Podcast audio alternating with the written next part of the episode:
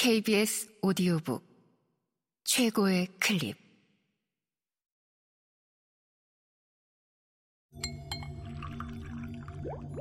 KBS 오디오북.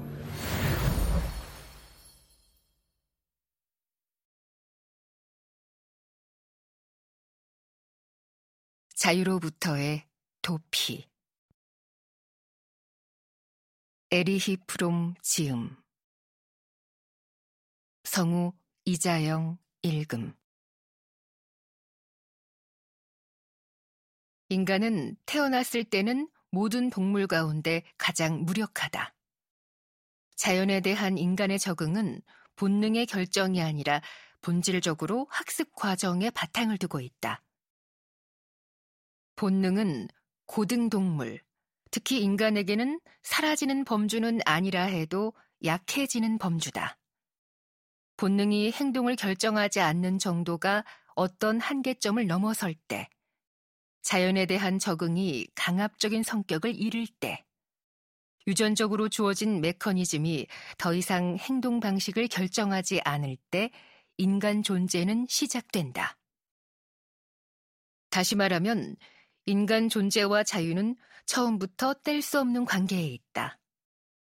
여기서 자유는 무엇을 위한 자유라는 적극적인 의미로 쓰인 것이 아니라 무엇으로부터의 자유라는 소극적인 의미, 자기 행동이 본능적으로 결정되는 것으로부터의 자유라는 의미로 쓰였다.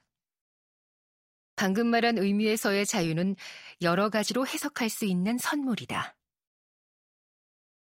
동물은 적절한 행동을 하는데 필요한 장비를 갖추고 있지만 인간은 그런 장비 없이 태어난다.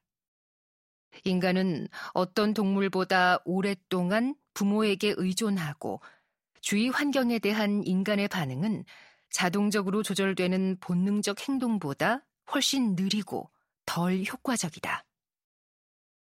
본능적 장비가 없으니까 당연한 일이지만 인간은 온갖 위험과 두려움을 겪는다. 하지만 인간의 무력함이야말로 인간의 비약적 발전의 발판이 된다. 인간의 생물학적 약점은 인간 문화의 조건이다. 인간은 세상에 존재하기 시작할 때부터 다양한 행동 방침 가운데 하나를 선택해야 한다. 동물의 경우에는 중단되지 않고 사슬처럼 계속 이어지는 반응이 존재한다. 그 반응의 사슬은 굶주림 같은 자극으로 시작하여 그 자극이 낳은 긴장을 없애주고 다소 엄밀하게 결정되는 행동 방침으로 끝난다. 인간의 경우에는 그 사슬이 도중에 끊긴다. 자극은 존재하지만 만족의 종류는 정해져 있지 않다. 즉, 인간은 다양한 행동 방침 가운데 하나를 선택해야 한다. 미리 결정된 본능적 행동을 하는 대신 인간은 자신이 취할 수 있는 다양한 행동 방침을 마음속으로 저울질해야 한다. 즉, 인간은 생각하기 시작한다. 인간은 자연에 대한 자신의 역할을 순전히 수동적인 적응에서 적극적인 적응으로 바꾼다. 즉, 인간은 생산한다.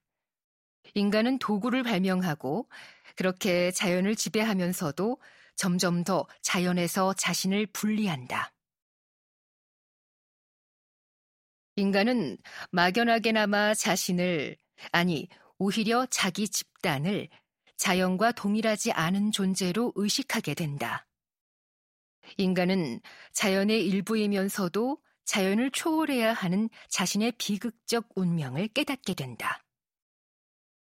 인간은 수많은 환상 속에서 죽음을 부인하려고 애쓰면서도 죽음을 자신의 궁극적 운명으로 의식한다.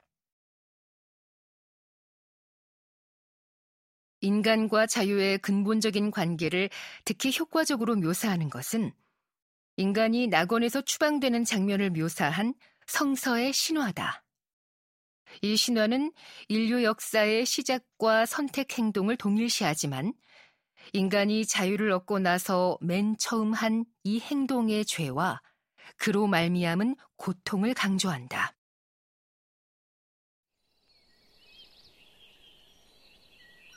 남자와 여자는 에덴 동산에서 서로 완전한 조화를 이루고 자연과도 조화롭게 살고 있다. 거기에는 평화가 있고 일할 필요는 전혀 없다. 선택도 없고 자유도 없고 생각도 없다. 인간은 지혜의 선악과를 따먹는 것이 금지되어 있다. 자연을 초월함이 없이 자연의 일부로서 자연과 조화를 이루던 그는 신의 명령을 어기고 자연과의 조화로운 상태를 깨뜨린다. 권위를 대표하는 교회의 관점에서 보면 이것은 본질적으로 죄악이다. 하지만 인간의 관점에서 보면 이것은 자유의 시작이다. 신의 명령을 거역한다는 것은 강제에서 자신을 해방시키는 것. 인간이 전 단계의 무의식적 존재에서 벗어나 인간의 수준으로 올라가는 것을 의미한다. 권위의 명령에 거역하고 죄를 짓는 것은 긍정적인 인간적 측면에서 보면 최초의 자유 행동, 즉, 최초의 인간적인 행동이다. 신화에서 인간이 지은 죄는 형식적 측면에서는 선악과를 먹은 것이다. 자유행동으로 신의 명령에 거역한 불복종 행위는 이성의 시작이다.